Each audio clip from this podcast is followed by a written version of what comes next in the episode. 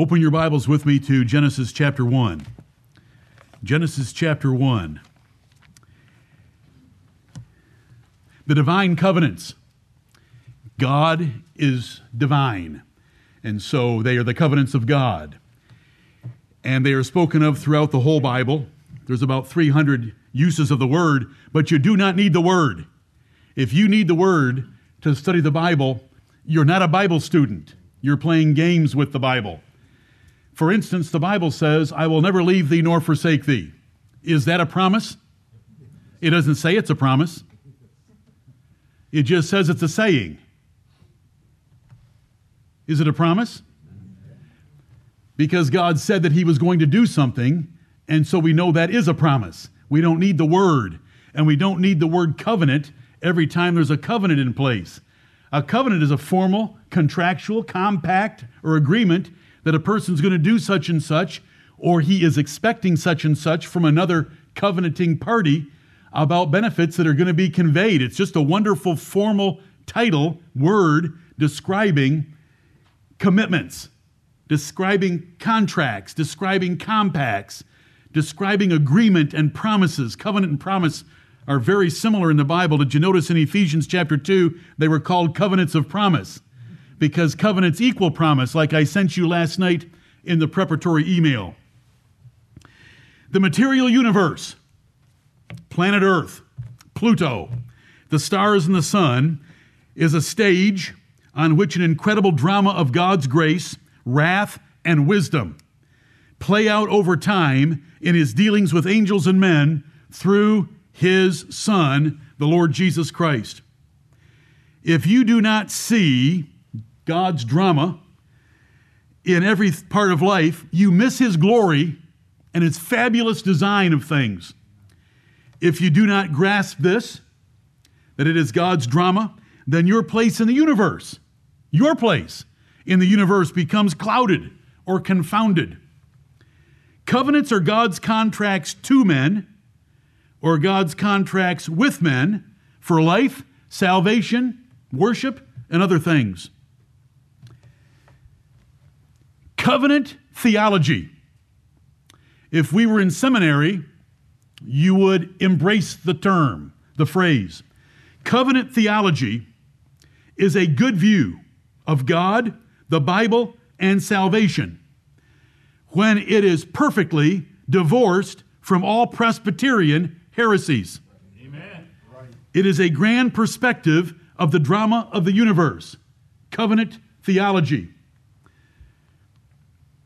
Covenant theology, and I'll be very simple and nearly silly with Presbyterians. Covenant theology to a Presbyterian is the new covenant is highly correlated with the old covenant, and since the old covenant had circumcision, the new covenant has baptism, and since circumcision made you a participant in the old covenant, baptism makes you a participant in the new covenant. Therefore, we baptize our babies and bring them into the new covenant. And though we hate that doctrine of baptismal regeneration of the Catholics, we do affirm that a sacrament is a sign and a seal of God's grace and mercy. And once baptized, during their lifetime, they shall be brought into the covenant because it is more than just symbolic and it is more than just spiritual, it is real. That's what they say. You can find it in your Trinity hymnal at your seat of what Presbyterians believe about the covenant. And we care about the Son of God in our covenant more than us baptizing our children, especially in ways foreign to the Bible. God's covenants govern the things you can see and the things you cannot see. And the whole universe is settled, signed, and delivered by the great covenant promises of Almighty God. There is nothing at stake except our own obedience to that covenant and our praise to God of the covenants. Look at Genesis chapter 1. Now, I don't need to get past word four and I know there's a covenant involved, and more than one covenant involved. In the beginning, God. God has never done anything that he didn't work out in his eternal counsel previous to it.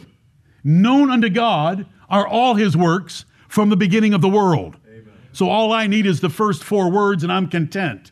But for those of you that don't see it quite that clearly or don't get excited about four mere words of a verse, I'm going to read four verses for you. In the beginning, God created the heaven and the earth, and the earth was without form and void, and darkness was upon the face of the deep, and the Spirit of God moved upon the face of the waters. And God said, Let there be light. And there was light. And God saw the light, that it was good, and God divided the light from the darkness. That is a covenant. The words, when they come from God, are a confirmation of a covenant. Let there be light. That means there will be light, and light exists by the covenant promise and the covenant commitment of Almighty God. Now you say to me, I'm still in the dark. Can you prove to me that it's a covenant? Thank you for asking. Jeremiah chapter 33. Jeremiah chapter 33. I know that you may say to me, Pastor, we're used to this. Every subject you take up, you seek to make the most important subject you've preached thus far, and maybe that you'll ever preach again. Okay, as long as I can get your attention that way, I will use it. Amen. I do want to get your attention about the covenants. Yeah. They're special, they're fabulous. We depend on them for life. We depend on them for the sun tomorrow, as Charlie prayed. We depend on them for eternal life. We can go through the curtain of death knowing that there is a covenant in place for the other side of that curtain. Right. And it's sure. Right. Yes. Jeremiah 33 and verse 20. Thus saith the Lord, if ye can break my covenant of the day and my covenant of the night, that there should not be day and night in their season. Amen. See, it's called a covenant. What you read what I read to you in Genesis chapter 1, verses 1 through 4, about let there be light, and let the light be called day, and let the darkness be called night, that day and night, and the evening and the morning were the first day, is a covenant. Right. And so I want, by this series, however long it takes, to get you attuned mentally to be looking for the covenant everywhere. I had great pleasure writing you yesterday, falling leaves imply a covenant. Why do they die and fall off that tree? Because of a covenant made with Adam and the effect of Adam's disobedience in that covenant. Before you can get past the opening verses of the Bible, you meet a covenant that God argues from. Now, I read to you verse 20. Verse 20 begins with an if. If ye can break my covenant of the day and the night, if ye can break my covenant of Genesis 1 1 through 4, verse 21, then may also my covenant with David my servant, that he should not have a son to reign upon his throne, and with the Levites, the priests, my ministers. Who is the son of David the, that should reign on his throne? The Lord Jesus Christ. Amen. Who are the Levites? You and I are the Levites. Right. The priests, kings and priests of Almighty God through Jesus Christ our Lord. And so he argues from it. So when you get up in the morning and the sun comes up, it should be more than, oh, a nice day. that's, that's okay. And get out there in it and let it embrace you. And thank the Lord for that S U N sun. But then remember, you can't stop it. It's 93 million miles away. It's warm. Anything would melt even getting close to it. Thank the Lord that his son, S O N, is as sure as that S U N sun. And see it all fit together. This is my desire for the church.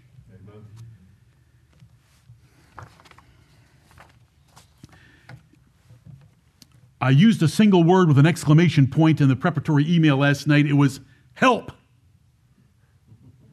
Because it's a huge study.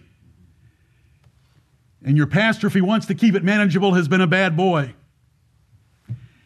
And the study of this subject brings back memories from many decades ago.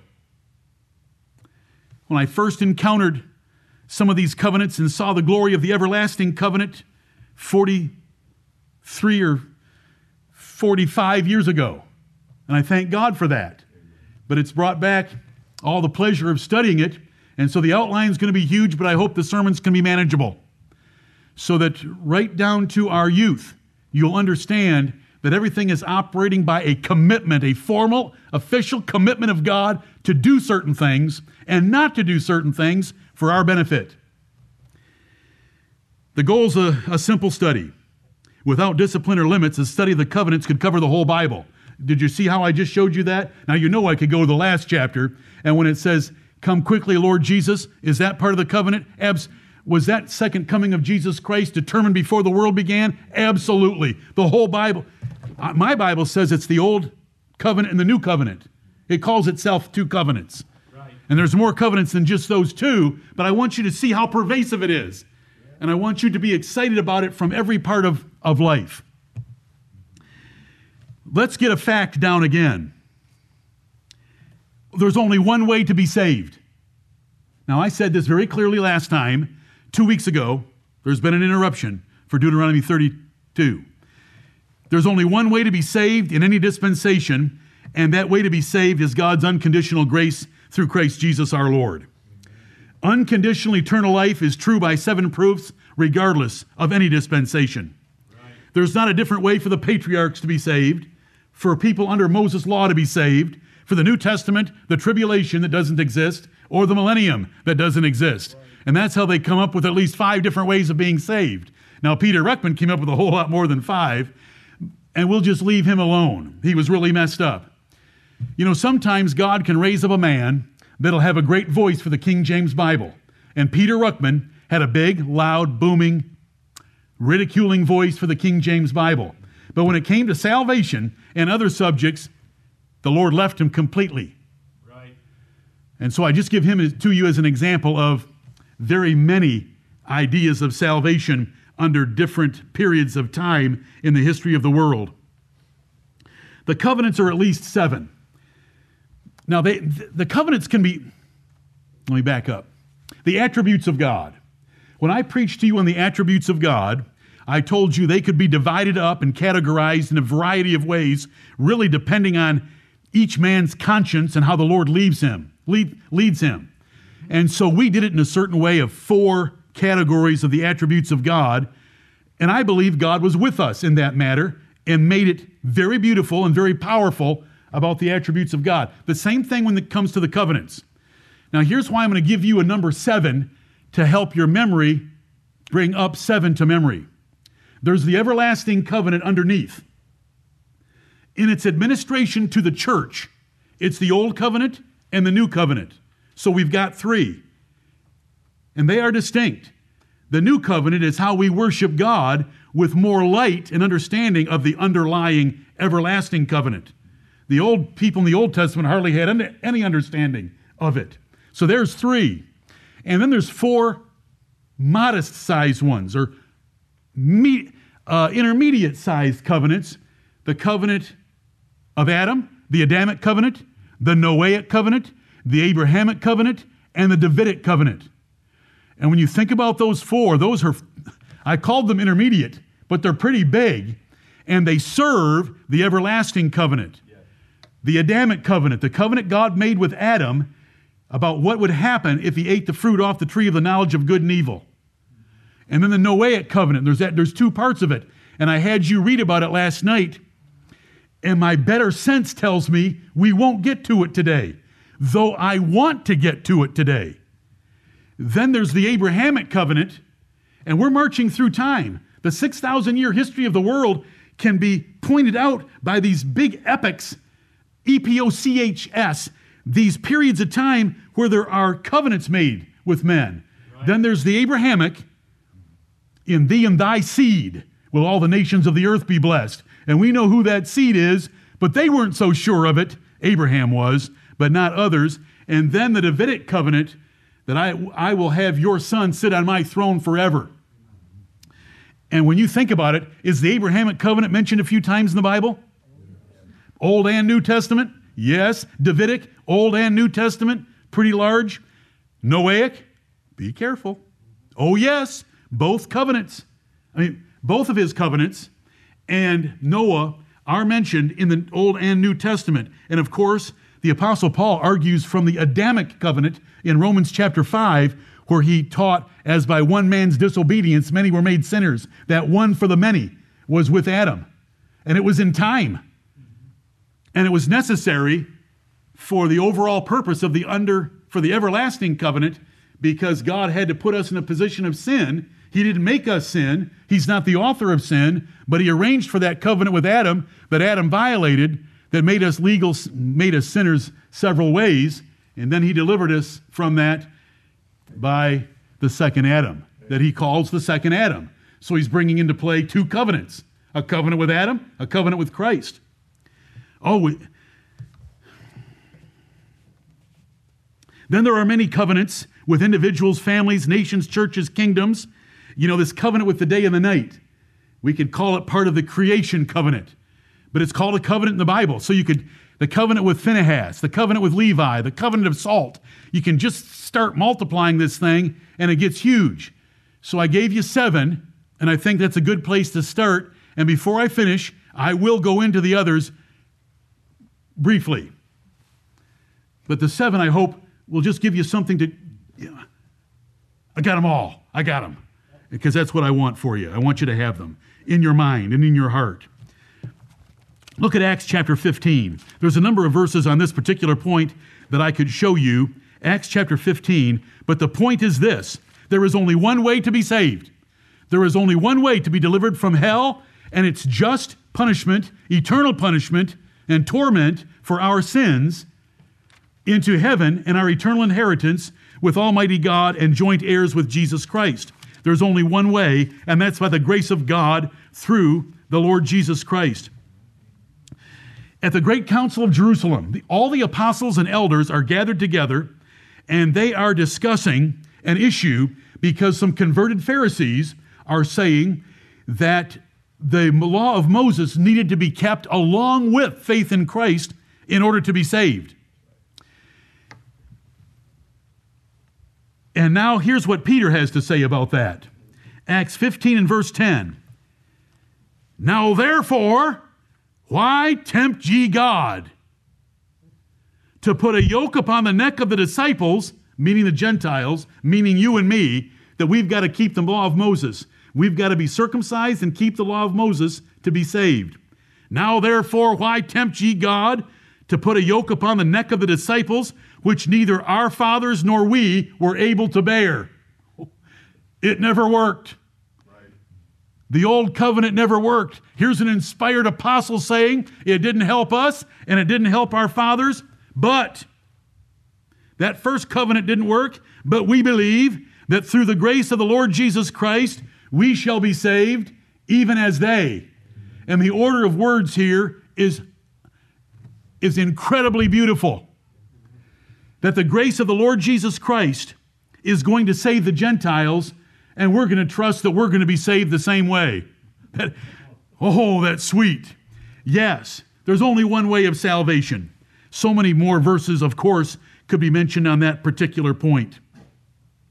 The other covenants other than this, this everlasting covenant that is under the everlasting covenant was made between the persons of the Godhead before the creation of the world, and it runs into eternity. Right. It's the forever covenant of why God created and why we exist and why He had an incarnate Son and why He did everything that He's done that we're able to see and to read about in the Bible. It's for this uh, everlasting covenant. The other covenants reflect the degree of revelation of this everlasting covenant, or the administration of worship. How does God want to be worshiped for a period of time? He'll have a covenant dictating it. And He has a covenant dictating us. What's it called?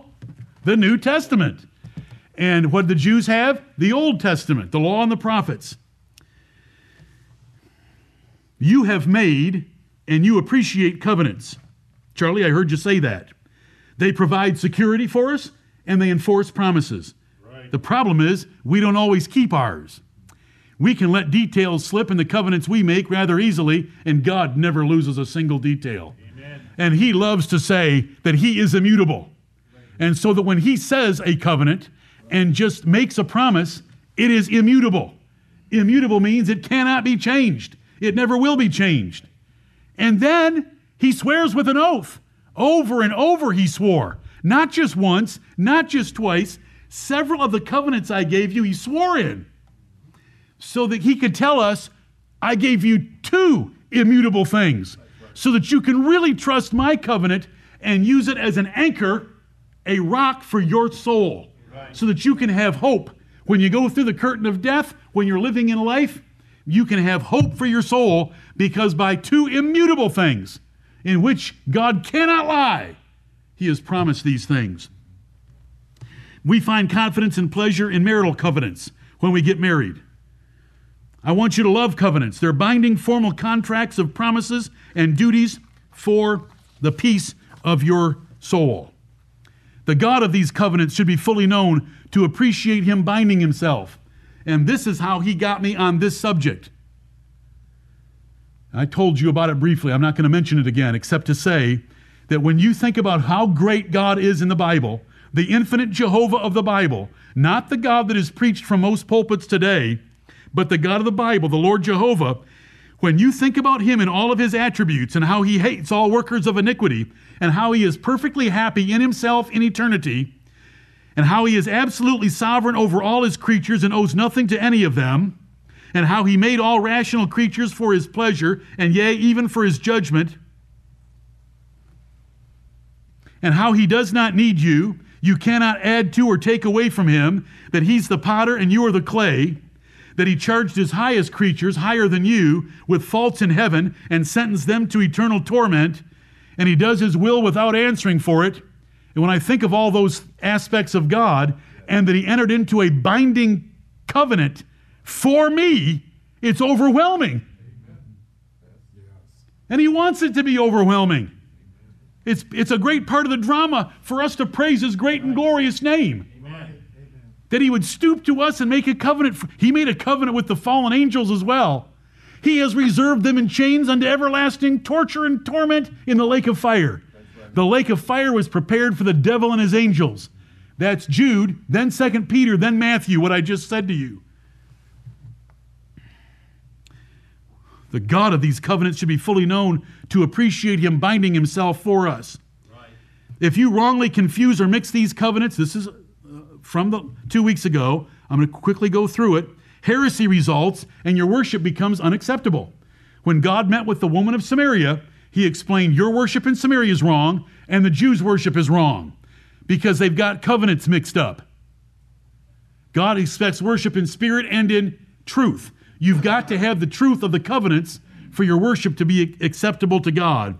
Catholics have robed priests altars, gaudy buildings, incense, chrism, sprinkling of water, organs, and so forth, all from the Old Testament. They've got their covenants mixed up. Dispensationalism or Zionism, which I prefer calling it, confounds or mixes covenants for Jewish fables.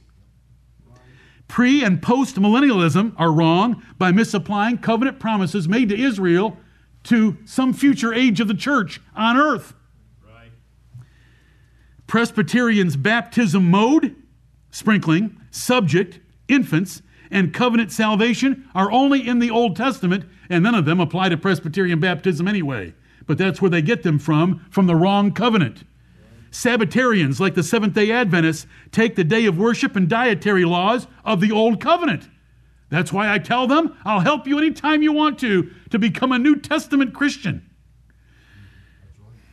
The Reformed denominations and some Reformed Baptists make Sunday the Sabbath. Hello? The Sabbath is an Old Testament concept. Right. Sunday is not a New Testament Sabbath. How are you folks going to get home? If it's a Sabbath, you can't do any work. You can't travel. What are you going to eat? If you didn't fix it yesterday, it doesn't count. Just forget it. Sunday's not a New Testament Sabbath. The Worldwide Church of God, Herbert W. Armstrong, tried to bring back all the sacrifice and feasts of the Old Testament. Why do Christians use musical instruments? Because of the Old Testament, not the New Testament. Good men claim that Old Testament shadows are, have light, truth, or value for us. Let's use the real thing of the New Testament. Amen.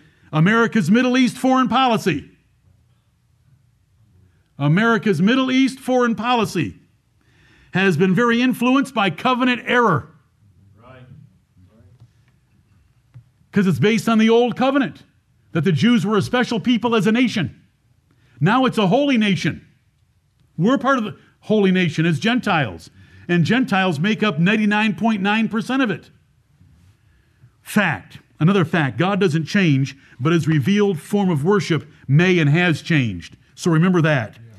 Circumcision was required for 200, 2,000 years and then totally discarded as worthless. Right. The earth is 6,000 years old. For 2,000 years, no one circumcised. For 2,000 years, the Jews circumcised. And for the last 2,000 years, it doesn't matter. God doesn't care. And Paul blew it out by not circumcising Titus in Galatians chapter 2. Animal sacrifices were observed for 4,000 years and then totally discarded as profane and worthless, so inferior to the Lord Jesus Christ. God has many covenants with men, some in writing and some revealed in writing. Remember, the Ten Commandments were in writing by the finger of God. Now, that was a written covenant where God wrote with his finger in tables of stone. But he's got a covenant that is better than that one by any measure and you should be holding it right now. You should be holding it in the internal, internal cavity of your body by using the word heart, because God has written by His Spirit on the fleshy tables of our heart and changed, uh, written His law in there, written His love for us in there, sent His Holy Spirit in there that sheds abroad the love of God in our heart. Amen. That's a tremendous improvement.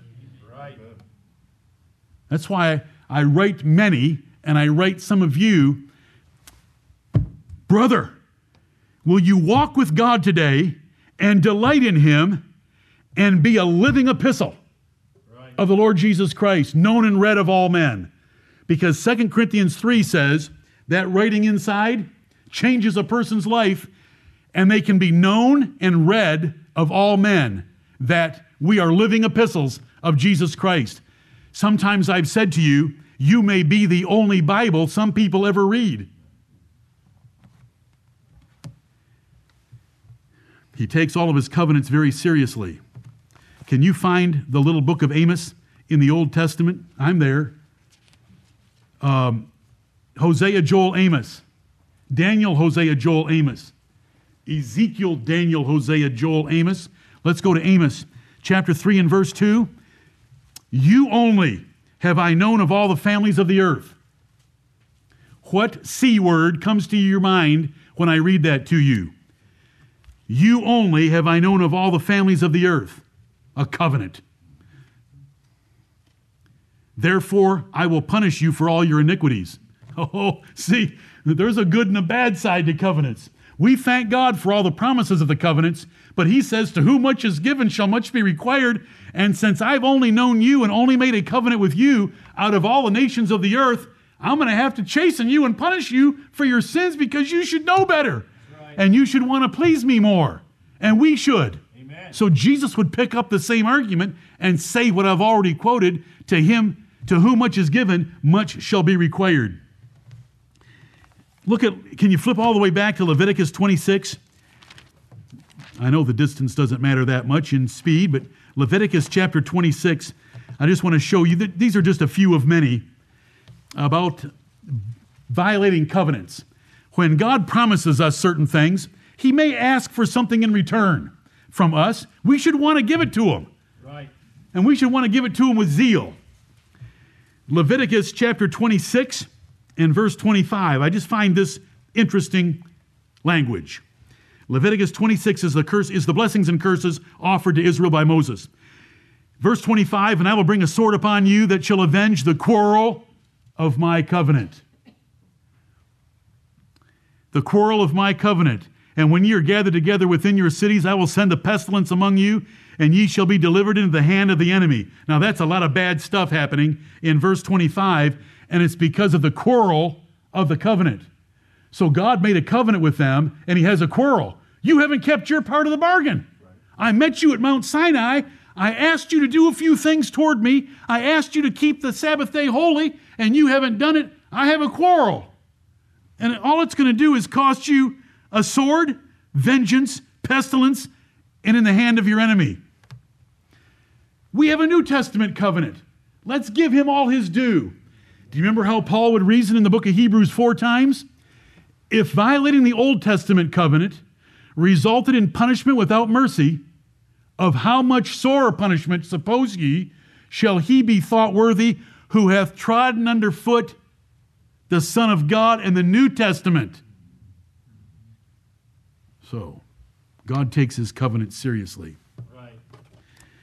Covenant equals contract, con- compact of promises, terms, threats of how persons will relate to each other. Covenant equals promises by one to another, like God to us, with or without conditions. Covenant, rules for religious worship of God by different people at different times. God chose these terms to convey the certainty of his purpose for us in our worship. Did you see the verses that I gave you yesterday at the top of the preparatory? That even if it's a man's covenant, once it's confirmed, it cannot be disannulled? And you believe that because of your because of the typical traditional, and I will tell you where it comes from, Catholic Church marriage vows when you say till death do us part.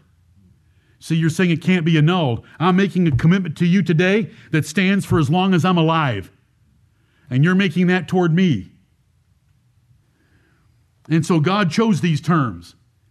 And in the verses I gave you from Galatians chapter 3, beginning at verse 15, he says, I'm speaking like men about men's covenants, but even if it's just a man's covenant, once it's confirmed, it cannot be disannulled. And God's covenants are a whole lot more binding than ours because of the two immutable things that are true of Him that are not true of us at all. Right. Look at Esther. Can you find the book of Esther? There before Job, the book of Esther. I want to sh- just remind you of some Bible language that should get you excited. It does me. This is a little bit off, little bit off track, but we're dealing with what is a covenant? What does the word mean? And it's a contract, it's an agreement, it's a formal agreement. It's a formal compact that's going to govern how one party's going to relate to another party. What's expected? What benefits are going to be conveyed? Threats of what punishments will be conveyed if necessary. Throughout the Bible, some government policies are left to us in short phraseology that their legislation was inviolate. And so when I read it, I think, I like that. But beyond I like that, God's is greater. Right. Because theirs was overthrown. Like we read about Babylon's being overthrown. Let me show you a couple of these. 119 of Esther. Esther 119. If it please the king, let there go a royal commandment from him. That would be a, co- a covenant. And let it be written among the laws of the Persians and the Medes that it be not altered. Because once it's written among, among the laws of the, Mersian, of the Persians and the Medes, it was not altered that Vashti come no before, come no more before King Ahasuerus. Chapter, uh, that's a long one. Chapter 8, chapter 3 has several verses about it. Chapter 8 in verse 5, Esther's asking the king for a favor. Esther 8 5, if it please the king, and if I have found favor in his sight, and the thing seem right before the king, and I be pleasing in his eyes, let it be written to reverse the letters devised by Haman, the son of Hammedatha, the Agagite, which he wrote to destroy the Jews which are in all the king's provinces. And then verse 8 Write ye also for the Jews as it liketh you, in the king's name, and seal it with the king's ring. For the writing which is written in the king's name, and sealed with the king's ring, may no man reverse. And so you read that and you say, I like the authority, the solemnity, and the certainty of the Persian government. Right. Our government is greater. Our government is much greater. Amen. That by two immutable things. As you know, the book of Esther is the first one that I the first ones that I could have read you were overturned by the latter ones. But nothing's ever overturned in heaven where God has written down his covenant for us. Right. And there's a book of the everlasting covenant, the books of, and the names of the book of life are there with it as well as the beneficiaries of it. And there's a whole lot of these in the Bible from Daniel and Isaiah and so forth. And you know, even Pilate's ring to seal the tomb of the Lord Jesus Christ. Boom. The Jews begged for that because they knew that that wax mark on that tomb was not going to be altered. People would ter- be terrified of touching the Roman government and their authority. But we have the authority of heaven, and we have the death of the Lord Jesus Christ, and we have his shed blood and his sprinkling of blood in heaven that has put all this into force. The death of the testator has occurred, which is Almighty God through the person of the incarnate Lord Jesus Christ, and has put it in force. And it cannot be altered, it cannot be reversed, it cannot be disannulled. Greater than any covenant anywhere at any time by anyone. And yet, people will put their trust in constitutions, in marital covenants, in other contractual agreements, which are broken every single day of time, but ours is never broken. And on that we can rest. The everlasting covenant. I have 12 points that deserve 12 sermons. Let's kick a few of them out of the way. The everlasting covenant. Some theologians call it the covenant of grace. The only reason I would even mention that to you and trouble your minds with it, if you did any reading and you run into the words the covenant of grace. The covenant of grace is not the New Testament. The covenant of grace is the underlying everlasting covenant from the eternal counsels of God all the way into eternity. I choose the words everlasting covenant, not the covenant of grace, because I can't find the words the covenant of grace in the New Testament, but I can find the words the everlasting covenant. Because in Hebrews chapter 13, now the God of peace that brought again from the dead our Lord Jesus, that great shepherd of the sheep, through the blood of the everlasting covenant. David saying on his deathbed, Although my house be not so with God, yet he hath made with me an everlasting covenant, ordered in all things and sure. Now I will tell you right now, so that you will not think that I am mistaken, that that is, is primarily the Davidic covenant in 2 Samuel 23 and verse 5. That's primarily the Davidic covenant because he is speaking of a perfect ruler and that in his house there were no perfect rulers, and yet there was going to be one that would come, and it saved his house, his reign. But, but that Davidic covenant is just one part of the everlasting covenant. So right. we're still covered. And, and we have Paul in Hebrews 13 20. And we were chosen in Christ before the foundation of the world for that blood yeah. to be shed for us. So that Peter would summarize it this way in 1 Peter 1 2 he'd try to pull some facts together. Elect, according to the foreknowledge of God the Father, through sanctification of the Spirit, unto obedience and sprinkling of the blood of Jesus Christ. Okay, there's the Godhead at work for us, and it involves election, and we were chosen in Christ before the foundation of the world, so we call it the everlasting covenant. God purposed and promised eternal life before the world began. Flip to the right in your Bibles all the way to the little book of Titus, chapter 1 and verse 2. We've only got a few more minutes before break. I know, brother. I wanted to say that to Titus. The word was no.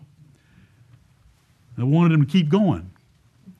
Titus chapter 1, verse 2 In hope of eternal life, which God that cannot lie promised before the world began that is what the elect are looking for, as verse 1 tells us, according to the faith of God's elect and the acknowledging of the truth which is after godliness. The true doctrine of God, the true religion of the true God, involves a hope of eternal life, which God that cannot lie, there it's mentioned again, one of the immutable things about him, promised before the world began.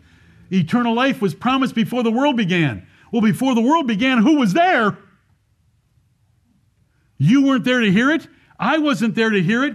Jesus wasn't there to hear it. But by covenant, he was there. The word would become flesh in time. By covenant, he was there, and by covenant, we were there. And our names were written down before our parents, before there were any parents. Right. Who have saved us and called us with an holy calling, not according to our works, but according to his own purpose and grace, which was given us in Christ before the world began. Neither we nor Christ were there in person, in reality, in the flesh, but we were there by covenant. It's called the everlasting covenant. And I share it with you. And so the first question is what is it? What is it? It is God's holy design, His holy assignment of duties, His preparation and guarantee to save all the elect. There wasn't even sin yet.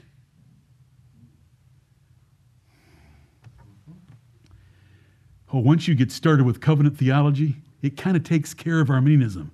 Right. It, it kind of really takes care of it. It's God's holy design.